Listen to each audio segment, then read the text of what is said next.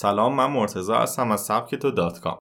سال جدید رو به همه شما تبریک میگم و امیدوارم سالی پر از سلامتی و شایی داشته باشید.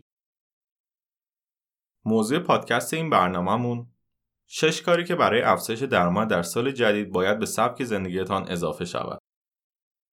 افزایش درآمد و ثروت با کارهای ساده اما هوشمندانه انجام می شود.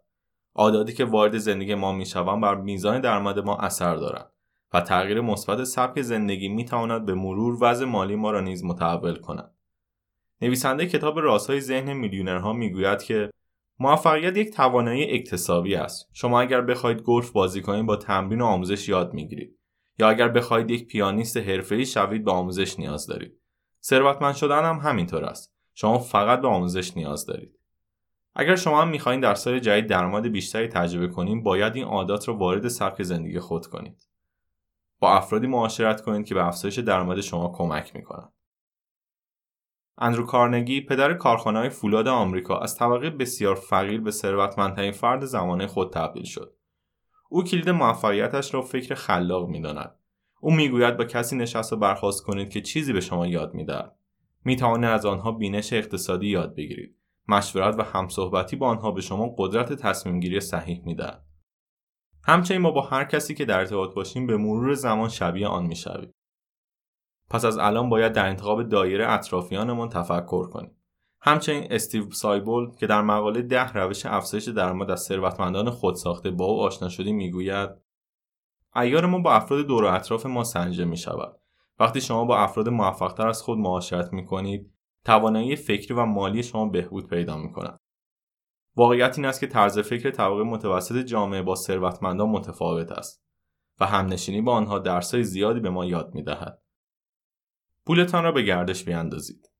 سرمایه گذاری پیریزی ثروت است و در این کار نباید تعلل کرد. سرمایه گذاری پیریزی ثروت است و در این کار نباید تعلل کرد. سرمایه گذاری مانند کاشت بذر است و شما در آینده از آن بهره من خواهید شد. تورم در این میان یک خطر بزرگ برای ثروت و درآمد شماست و برای همین باید سراغ سرمایه گذاری روید. آسانترین راهها بیمه عمر و نسل جدید سپردهای بانکی بلند مدت است که در مقاله شش قدم برای برنامه‌ریزی مالی با اولین حقوق مفصلتر با آن پرداختیم. اما سعی کنید سرمایه‌گذاری های دیگر مانند بورس را یاد بگیرید یا اگر وقت کافی را ندارید پولهای خود را در واحدهای سرمایه‌گذاری صندوق‌های بورسی قرار دهید. شغل دوم یا کار نیمه وقت کارهای نیمه وقت و یا شغل دوم را به چشم بد نبینید. همه افراد موفق برای پیشرفت از این اهرام استفاده کردند. چون این کارها علاوه بر افزایش درآمد فرصت یادگیری بیشتر و بزرگتر شدن شبکه اجتماعی را در اختیار ما می‌گذارد. اگر مهارتی دارید می‌توانید در پونیشا پروژه های مختلف را انتخاب و انجام دهید. و یا به سراغ اسنپ و تپسی بروید که فرصت همصحبت شدن با افرادی را می‌دهد که شاید در حالت معمولی به راحتی نتوان آنها را دید. کتابخانی را عادت روزانه خود کنید. ثروتمندان بیشتر به جای تلف کردن وقت خود در شبکه های اجتماعی در حال یادگیری هستند گوشی خود را کنار بگذارید و سعی کنید کتابهای آموزش سرمایه‌گذاری و زندگی نامه افراد موفق را مطالعه نمایید.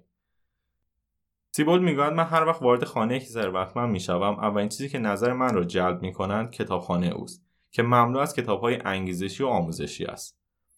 وارن بافت بیشتر وقت خود را در روز به مطالعه می‌پردازد چون بیشتر ثروتمندان تحصیلات آکادمی را منسوخ می‌دانند و سعی می‌کنند نیازهای خود را شخصا فرا بگیرند. موفقیت مسیر آسانی نیست. مطمئن باشیم با راحت طلبی نمی‌توان به انسانی موفق و ثروتمند تبدیل شد.